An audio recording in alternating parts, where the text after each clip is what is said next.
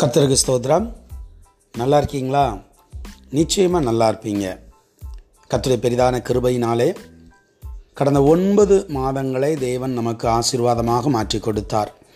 எத்தனையோ இன்னல்கள் இடைஞ்சல்கள் உபத்திரவங்கள் இருந்தாலும் கூட தம்முடைய தோளின் மீது சுமந்து நம்மை பாதுகாத்து வழிநடத்தி இந்த பத்தாவது மாதத்தை காண செய்திருக்கிறார். இந்த பத்தாவது மாதத்திலே தேவன் நமக்கு ஒரு நல்ல வாக்குத்தத்தத்தை தந்திருக்கிறார். சங்கீதம் நூற்றி இருபத்தி ரெண்டு ஏழிலே சொல்லப்பட்டபடி உன் அலங்கத்துக்குள்ளே சமாதானமும் உன் அரமனைக்குள்ளே சுகமும் இருப்பதாக. ஆம் என கண்பான சகோதரனே சகோதரியே இந்த அலங்கம் என்பது உன்னுடைய வீட்டை குறிக்கிறது. இந்த மாதத்திலே உங்கள் வீட்டிலே ஒரு பரிபூர்ண சமாதானத்தை தேவன் கட்டளையிடுகிறார். இதுவரை எத்தனையோ பிரச்சனைகள் பாடுகள் இருந்திருக்கலாம் சண்டைகள் இருந்திருக்கலாம். அவை எல்லாவற்றிலும் இருந்து தேவன் விடுதலை தந்து உங்கள் வீட்டுக்குள்ளாக ஒரு பரிபூர்ண சமாதானத்தை அவர் தருகிறார். உலகம் கொடுக்கிற பிரகாரம் அல்ல கர்த்தர் கொடுக்கிற பரிபூரண சமாதானம். சமாதானத்தை உங்களுக்கு வைத்து போகிறேன் என்னுடைய சமாதானத்தையே உங்களுக்கு கொடுக்கிறேன்.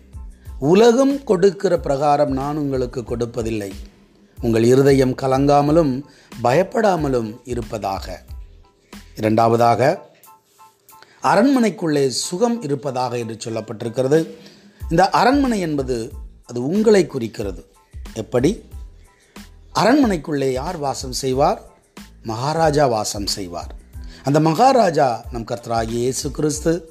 அவர் வாசம் செய்கிற இடம் அது உங்கள் இருதயம். நீங்களே அந்த ஆலயம் என்று சொல்லப்பட்டிருக்கிறது. ஸோ இந்த அரண்மனை அது நீங்கள்தான்.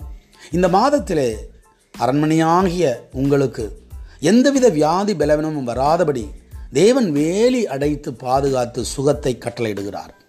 இதுவரை வியாதி பலவீனத்தில் இருக்கிறவர்களுக்கும் கூட ஒரு சுகத்தை கர்த்தர் கட்டளையிடுகிறார்.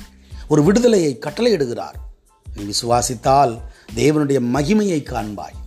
இந்த வாக்குத்தத்தம் உங்களுக்கு தான் சகோதரனே சகோதரியே இந்த மாத வாக்குத்தத்தத்தை மீண்டும் ஞாபகப்படுத்துகிறேன்.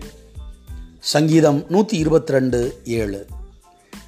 உன் அலங்கத்துக்குள்ளே சமாதானமும் உன் அரண்மனைக்குள்ளே சுகமும் இருப்பதாக.